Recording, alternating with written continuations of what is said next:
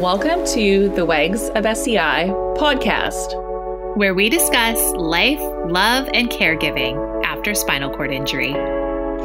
Hosted by Elena Polly and Brooke Paget. This podcast is proudly sponsored by Wishart Brain and Spine Law. Led by our personal mentor and lawyer, Robin Wishart, Wishart Brain and Spine Law is a uniquely specialized law firm located in Vancouver, British Columbia. They focus their practice on complex spinal cord injury and traumatic brain injury cases.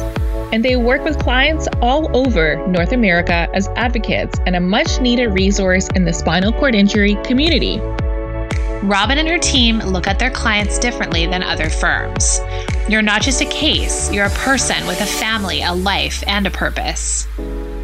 They are always looking for ways to help improve the quality of life for their clients by providing the support they need for their recovery, such as assisting with insurance and benefits paperwork, finding resources for home adaptations, setting up medical appointments with doctors and specialists, and making sure that their clients are doing physically and mentally okay. Wishart Brain and Spine Law is proud to support WAGs of SCI. Robin is committed to helping clients and their families any way that she can because she wants you to live your life and not your claim. Your first consultation is always free. So contact them at brainandspinelaw.com and make sure to mention that the Wags of SCI sent you. This episode is sponsored by Rolling in Paradise. Rolling in Paradise is a disabled owned and operated family business owned by Annalisa and John, specializing in adaptive equipment for an active lifestyle. John is a C4, C5 quad for 34 years and has been using adaptive equipment for many years. He hand cycles daily and has been in the adaptive equipment industry for over 20 years. Annalisa and John have been together since 2007, and they have two furry kids. They love to be outdoors, going to the beach, cycling, and any activities to enjoy the sunshine. They are proud to offer the following manufacturers Madeline Hand Bikes, Sport On Hand Cycles, Reactive Adaptation Hand Cycles, Stricker Attachable Hand Bikes, Everyday Wheelchairs, including Light, Motion Composites, Hands On Concepts and Colors, power assist devices such as Spinergy, ZX1, Smart Drive, and Freedom Tracks. And lastly, some accessories and other adaptive equipment, Easy Stand, Quadra Grip, Spinergy wheels, Roho, and Stimulite cushions, and much, much more. You can contact Annalisa and John by going to their website at rollinginparadise.com.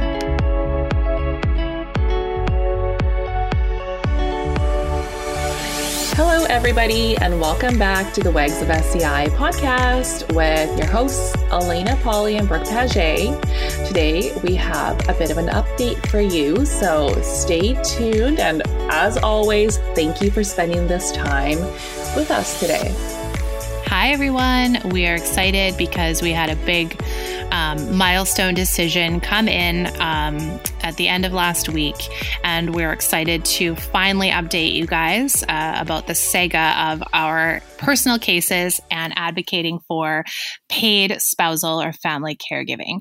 So, we've gone into a lot of details in um, previous podcasts about this. And so, anyone who's been following along the past year knows that um, I was in the final stages of uh, appealing a decision to be hired as my partner's caregiver, paid caregiver. So, anyone who doesn't know, just a quick, quick rundown. Um, my partner's been injured for seven and a half years. He's a C4 injury.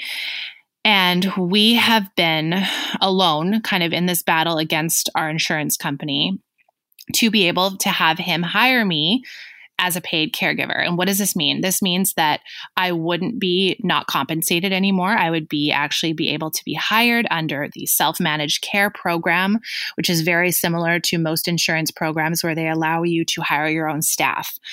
So what happened was you know he's been asking to go on this program for for years and they keep saying either no or you know brooke cannot be hired because she's your spouse there's really no other reason given except it's uh, they don't pay for spousal caregiving. So what happened then was that we just started going through the process and from that it's been it's been a few years now and we finally received the final decision from a lawyer panel called the tribunal which is the final step in appealing an insurance board decision so there's three steps before that um, and that came in on friday and so when did you guys take the first step? Like if you kind of like rewind a little bit, um like what was the I, I want to say like what was the process or what happened to make you guys, you know, sort of think we need to sort of deviate from having caregivers in home and what when did you take the first step and how long after was was the next appeal? So I literally asked his case manager when we were doing the first visit for renovations um, so he could move home from GF Strong Rehab. I said to her, I was like, hey, like, we are not the type of people that want to have a third person in our relationship. Um, so my husband is definitely, I knew about the program. I knew about the self managed care program already. And I said, my husband's going to want to hire me at least part time because, you know, he requires 24 7 care. Um, and you know, we're going to want to do that. And so she like looked me in the face and said, absolutely not. You're not permitted because you're the spouse. He can hire anybody else but you. And I said, so basically, you're punishing me for wanting to have a private relationship at the home with my husband. And she said, that's just the, it's the, it's the law. That's the way that it works. And I said, okay. And at that time, I was like, new to all of this, right? So I didn't question it. I just was like, okay, I looked up in the policy book. I saw that she was right. It did say in there that, you know, they call it arm's length caregivers not permitted. So any anybody with a familial tie is not permitted to be paid under the program. So I would be I would have to accept that I would be an unpaid caregiver if I wanted privacy for with Evan and I. So that's kind of how it started. And then we went through a year and a half of a rotating door of caregivers and there was a lot of issues with the care they were providing. He ended up in the hospital twice twice. Um, they just, you know, one didn't. I've told this story in the podcast before, but one called in sick 82 times, and I took over uh, all his care. And but it was kind of meant to be because during that time, um, I learned how to do all of his care really, really well. Right, because who else is there? no one. Literally, you know? it was just like me and him. Yeah. And that's something that we've always said is that at the end of the day, after family and friends go home, we are the ones that are there with mm-hmm. our partners. But also, too, it's do you really want your family and friends to be there? This is like personal, private time, also just to be together. That you know, eh, the trade off is I'd rather do the care in the privacy of my home without a stranger coming in and do it properly, and also just be with my partner without people walking around in your home, in your space. Well, and you have the same kind of perspective when it comes to evenings. Like you and Dan are like, kind of like, mm-hmm. uh, we don't want someone coming in, putting me to bed at eight and getting in our business, like when we're trying to relax at oh the end God, of the day. Eight, eight is like late. They wanted to put him in, into bed at 6 30. yeah, and I'm sure people listening right now will will understand that it's like when you go that route, which we're not dogging this at all. Like no. you know, every it's a personal, very very personal decision, and everybody has the right to decide what is right for them, right? But for us, uh, both Elena and I, we are kind mm-hmm. of like, okay, well, we don't want to kind of go around the caregiver's schedule. Are they going to show up? Are they not going to show up? Why does he have to go to bed at six thirty? Because he's disabled? That doesn't make yeah, any sense. That's that's also a big one. Good point that you just made there. Will they even show up? Will yeah. even show up? Will they show up on time? Most likely not here in Vancouver. Clearly, no, it never, never, never happens. Will they we even had actually, um, we're still sort of juggling our caregivers for the morning routine because we've switched sections or, sorry, sectors of mm-hmm. Vancouver. Mm-hmm. Um, and we even had somebody come in the other day saying, I don't know how to do the bowel program. So then we were like, why were you sent here? Yeah. why, why did well, you? and the worst part here? is that is so insulting to us because, you know, they're basically saying, like, we know how to do all this. We provide the best care we mm-hmm. just do it right and then we don't get compensated because we're a spouse like it makes no sense yeah, for sure. And like you and I always say, just to quote Rosalynn Carter, there are only four kinds of people in the world those who have been caregivers, those who are currently caregivers, those who will be caregivers, and those who will need a caregiver. So, once again, why is this episode important that Brooke finally got some good news? Is because it affects you and everybody you know. Yeah. So this was so after kind of like we decided after um, those caregivers, just the revolving door, I'm calling in sick, all that. I was like, you know what? Screw this.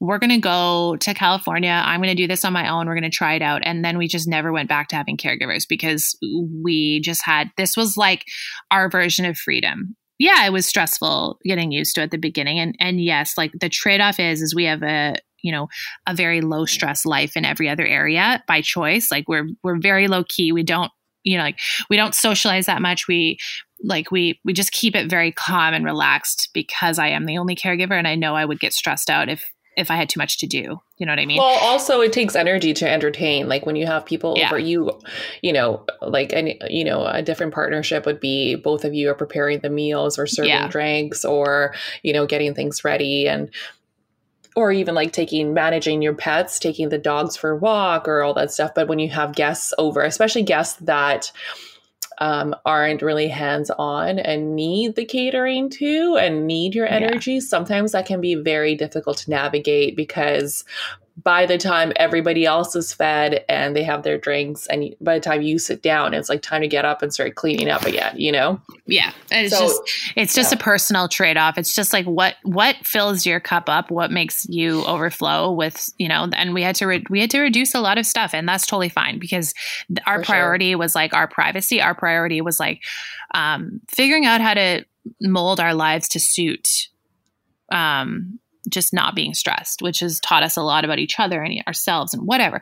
So the point is, and and this is why the Washington Post article was done about unpaid caregivers, is that Mm-hmm. It should On be August your 6th. choice. Yeah. If you yeah. want to, if you haven't heard, if you've been living under a rock, um, Google Washington Post unpaid caregivers and um, the whole which we expose. all have, yeah. which we've all been living under a rock since it's COVID, and we're still yes.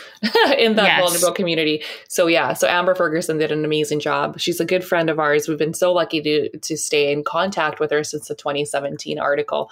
So big shout yeah. out to that yeah. amazing female yeah so make sure you you read that and share that if you haven't already but basically it breaks down in the states um, how much of a problem it is and how you know we should be given the choice. Like if we're qualified for providing care and we tick all the boxes you should not be discarded just because you're a spouse or a family member. You know what? Actually my sister was just here from quebec um, and and i was sort of filling her in with you know the washington post article and why it's important and the work that we're doing um, because even you know it's always interesting for me to see family members and how they or friends respond to the wags of SCI and running to the wags of running the group wags of SCI and a lot of them think oh you know it's just a bunch of cute instagram posts. Yeah. they don't realize that we've been at the forefront for since the beginning of time really trying to change policy and pave a new way for other women.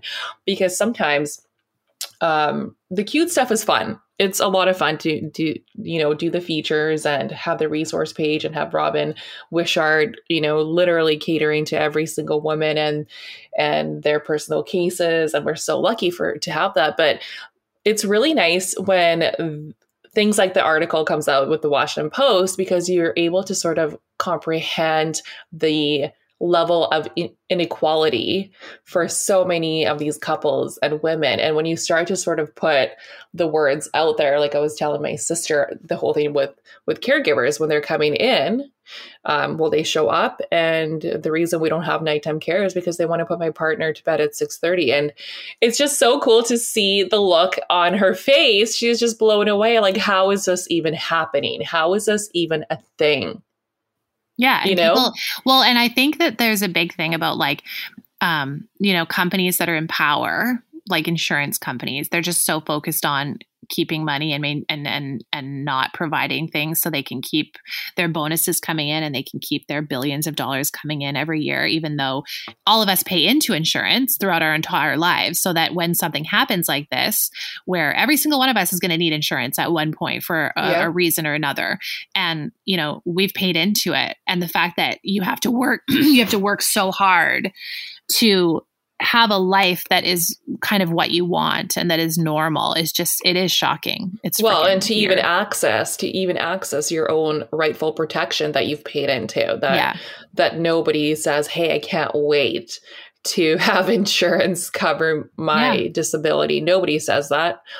But, well, and able bodied people, they think that, oh, I pay into great insurance. But what they don't know is that insurance is their companies too, and they're only concerned about the bottom line. And that's what people don't get is like when you need them, you still have to fight tooth and nail.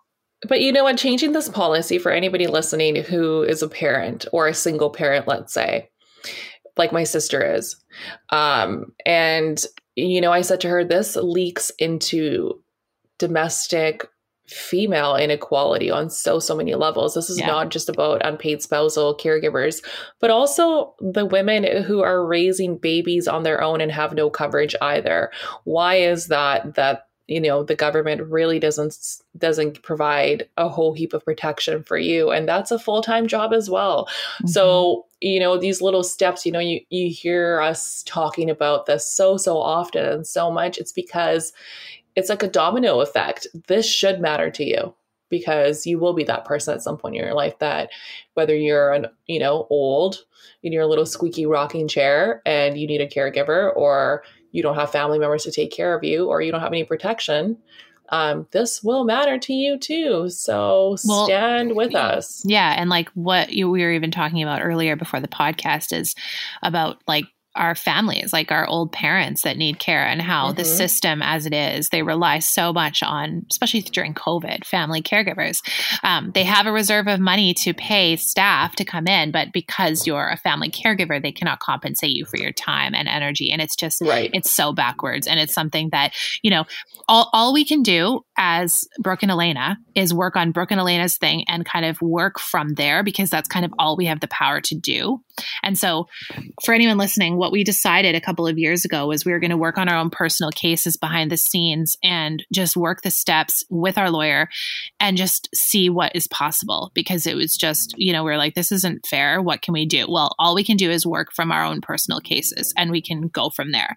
So, um, we're kind of hoping that by all this work that we've done in our personal cases, we'll be able to spread the news and create change in to inspire other people to work on their own cases and what is possible, right? Absolutely. And that's the whole point is that don't give up. How long did it take you guys to get this appeal letter? So we submitted an application. So we had to go through all the steps. So we submitted an application uh, two years ago um, for Evan to apply for this program. And so what happened was his case manager got back to him and said, "Okay, your, your application is accepted. Um, however, it's on the condition that you do not hire your wife." And he said, "Well, that's the only reason I'm doing it. So what do I need to do to get through that?" And he's like, "Well, okay, I'll send you a, a decision letter." And so what happened was it was back and forth for a while. He was giving us this mis- misinformation. Like he was pretending like he was on our side. Like he was saying like, "Oh, I I know how good Brooke is at your care and I know your choice, worker's choice and client choice um, to care is important and I really think that, you know, my manager will approve this because there is fine print that says, you know, that unless prior approval by a service manager or director. So that was the kind of hook that he had us in waiting, which I now realize he was just trying to delay it more and more. So that we waited for about three months.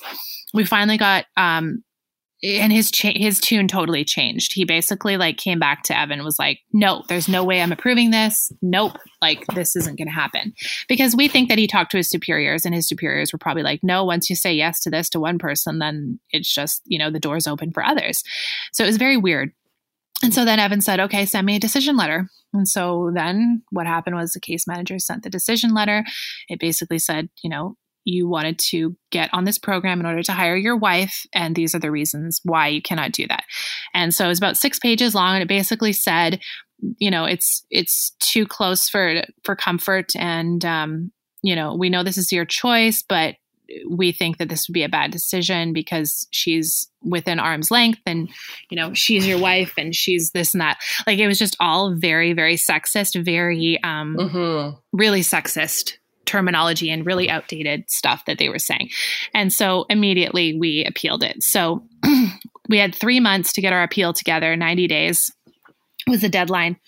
So that what I did was I literally with Evan went through each of their points and cross referenced it to various. Because what's great about insurance is they have to quote policies every time they deny you something. So you can use that to your advantage. So you go into what they said and they quote the policy.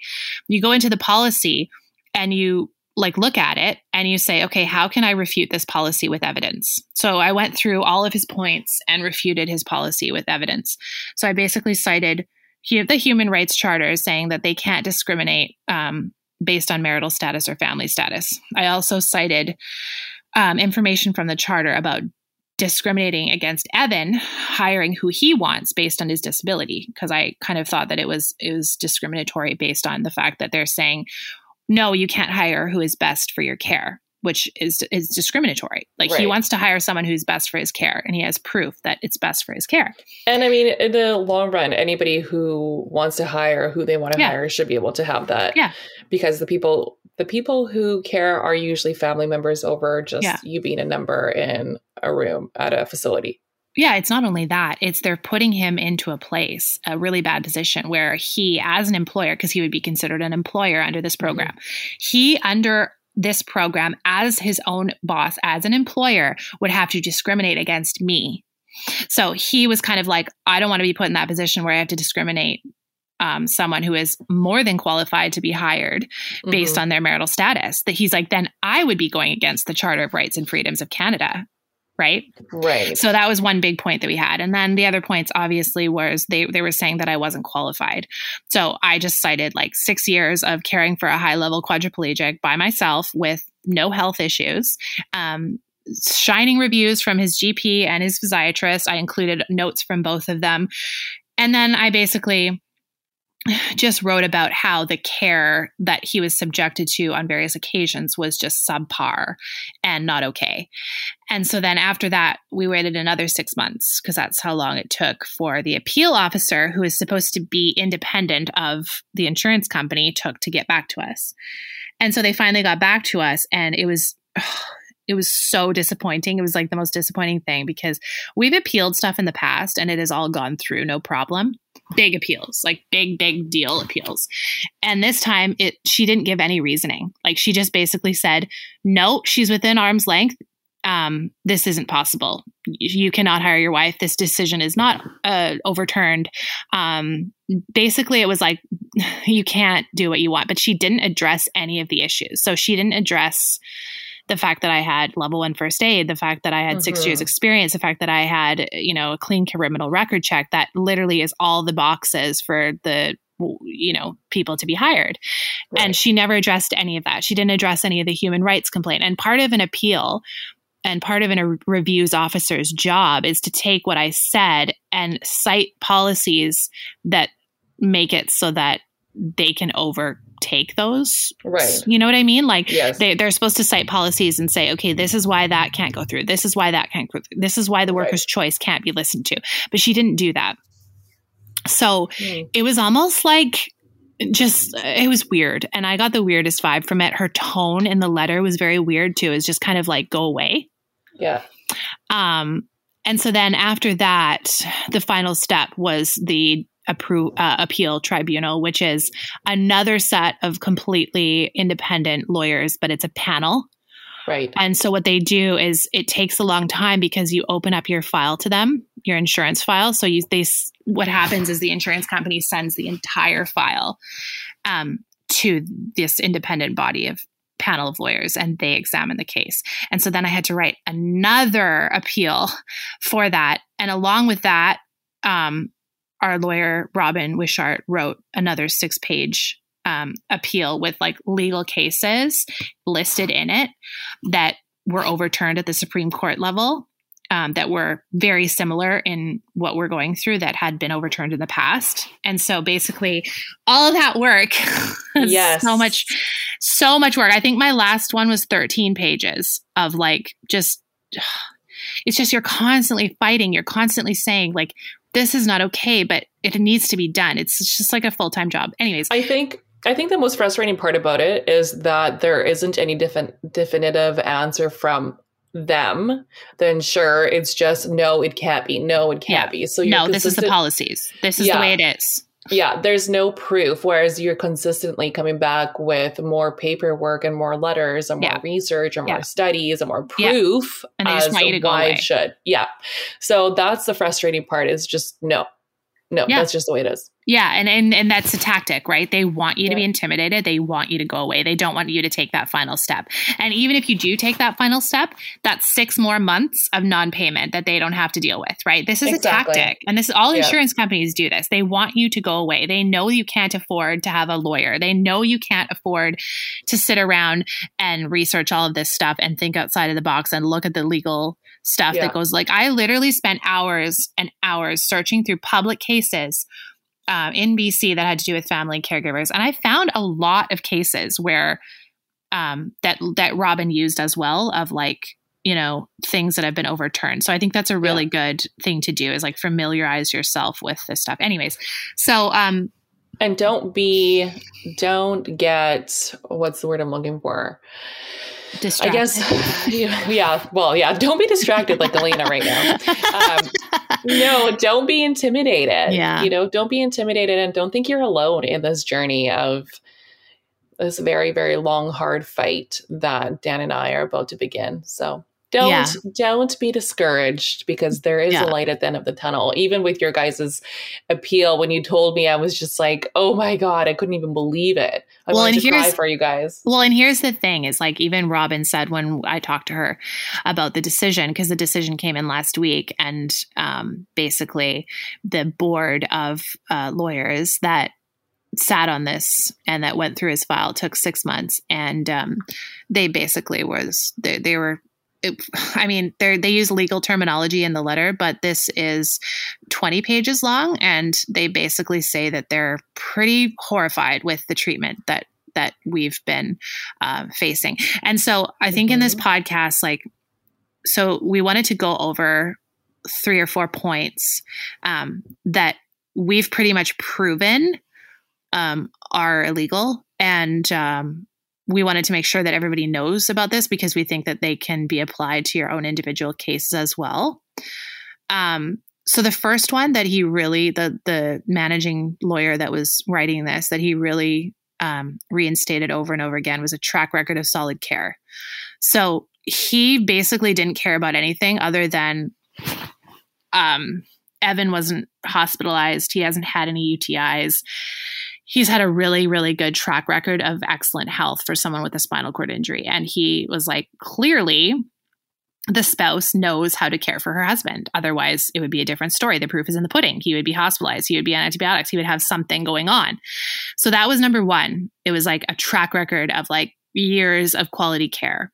The second thing was like the human rights issue. So basically, he fully said that he agreed with us that it was against his right as someone with a disability to hire who they think is the best care based on discrimination. He also said that it was indeed against the Charter of Human Rights discrimination against marital or family status. So he basically said, in his words and his legal terminology, that he doesn't understand why or how they can do this. Like it's not legal what they're doing. Right. Right. Which and is also, huge. And also, from what you shared with me, is what I really like is that, um, you know, he said that there is no, there's, there's literally no proof that the that what you and Evan are doing, that the, system that you have in place is taking advantage Mhm. of I guess the system of caregiving. Like there's no evidence present that you and Evan are abusing the system of what you're doing to be asked to be paid as his caregiver. And you know how impressed he was that you've been doing this work for so long without any funding or compensation and that Evan is in such great health. Yeah. And he literally said here, I'll, I'll, I'll read this. He says, however, in the present appeal, and as already mentioned, the worker's spouse has already been carrying out the duties in question for a lengthy time period. There is no evidence to suggest that this has been unduly strained on the marital relationship or that the worker's psychological well being is imperiled. In other words, I am able to uh, unable to see any relevant factor that weighs substantially against permitting the worker in the present appeal and his spouse from contracting together for the services in question. So basically, he's he goes on to say like they're they're not giving any reason other than she's the wife, Yeah. and that's not legal. Right. Oh, I love it. I love it. Yeah, and it's just it's so funny because like clearly I'm not allowed to share like the exact wording of all of this with all of you mm-hmm. guys, but um yeah, I mean basically everything he said, everything we said and worked so hard to do, he agreed with. Um, he says here the relevant factors in favor of permitting the worker's spouse to contract with the worker have already been described above. The opposing factors are not obvious to me at all. There is a brief reference in the manual to, quote, conflict of interest and lack of independence of the worker. However, the mischief inherent in these concepts is not further described, and I have some difficulty understanding such concerns in the present appeal. I have reviewed a number of prior appellate decisions, and there is some concern about inaccurate reporting or padding of work hours and other misconduct. However, that concern can surely be managed through the board supervision and auditing process. I would right. suggest that the workers first be given the opportunity of demonstrating prudent use of the self managed care benefit rather than being assumed to be dishonest from the onset. So like basically saying like why are they being punished being for punished for wanting to do this? Like why are you assuming that they're going to be dishonest and take advantage of the system? And isn't the whole the whole premise of the legal system is to be proven innocent before yeah. or, being assumed yeah. being assumed innocent before being proven guilty, I, I should say, you know? Yeah. So that's kind of where you guys are at now. Yeah, so um, everything was approved, and I am to be treated just like any other employee um, when it comes to consideration of hiring based on my relevant skills and experience. So now, we want to. They have do they have a wage set for you, or how does that come about? Is that the next okay. step? Yeah, that's the next step because the next the the wages that they put on this program are I think two dollars above minimum wage, and it just doesn't. It's not the, um, it's not the union minimum for any caregiver in BC. It's well below that. Um, mm. Um, so that's the next step. Is like the next step is we're going to try and work to have that changed, but it's all a process, right? And yeah. it's kind of like the attitude of like you know we don't have anything to lose by going through this. Totally. We can't just sit around and have this be what it is. Like I remember when I was reviewing the CSIL handbook, which yeah. is what you guys are going to go through. It is almost identical to the WorkSafe yeah. It's almost identical. Like the only difference is, is your guys' wages are way higher for whatever reason. Um, so you guys have the same stipulation on your contract. It basically says, and I believe yours says um, that you know you can't hire a family familiar caregiver um, without written consent, right? Like I right. think there's like a gray area still there. Yeah. Which it kind of leaves it open, right? It leaves right. it open to anything. And now we know based on this report he said that these policies and handbooks are not legal. They're not right. they're not legal in nature, so he doesn't have to follow them. Yeah, that's Which very also, interesting.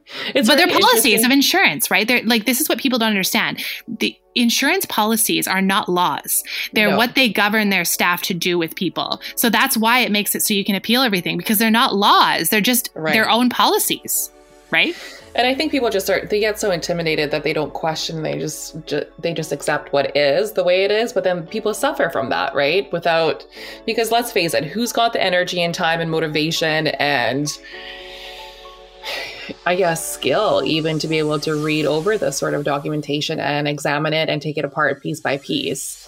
Mm-hmm. You know, not not everybody has that in them to do that and have that personality to do that. So that's well, no, this is why we're we're doing what we're doing is because yes. when you have that kind of seed of hope where you know that it's just you that's getting in your way, if you start to go through the process however way you can, um, like you're you're not going to lose anything from it right? Like you're right. you're doing the care anyways. Like people in our situation need to know you are doing and providing the care anyways. So if you go through a process like this it's not going to change anything. Uh, the worst that can happen is you'll get denied but then you just appeal it and you keep going. And it's not like it's not something you should be stressed about but you know that there's hope at the end of the tunnel. Like there's there's yeah. there's these things are illegal.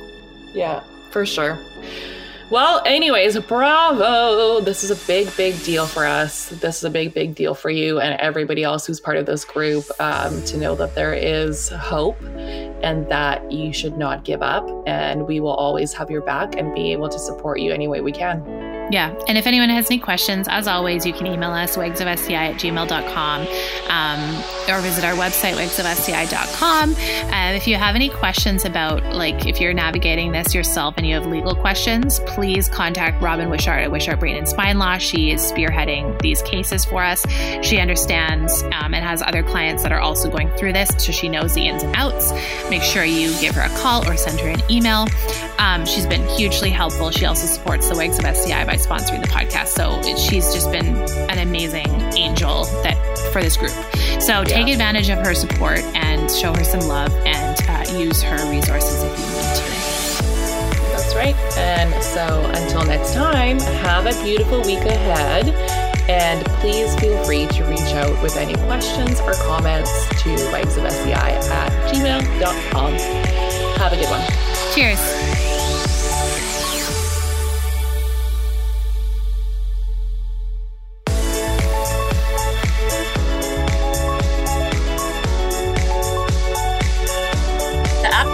Outreach group Wags of SCI is currently a volunteer based operation.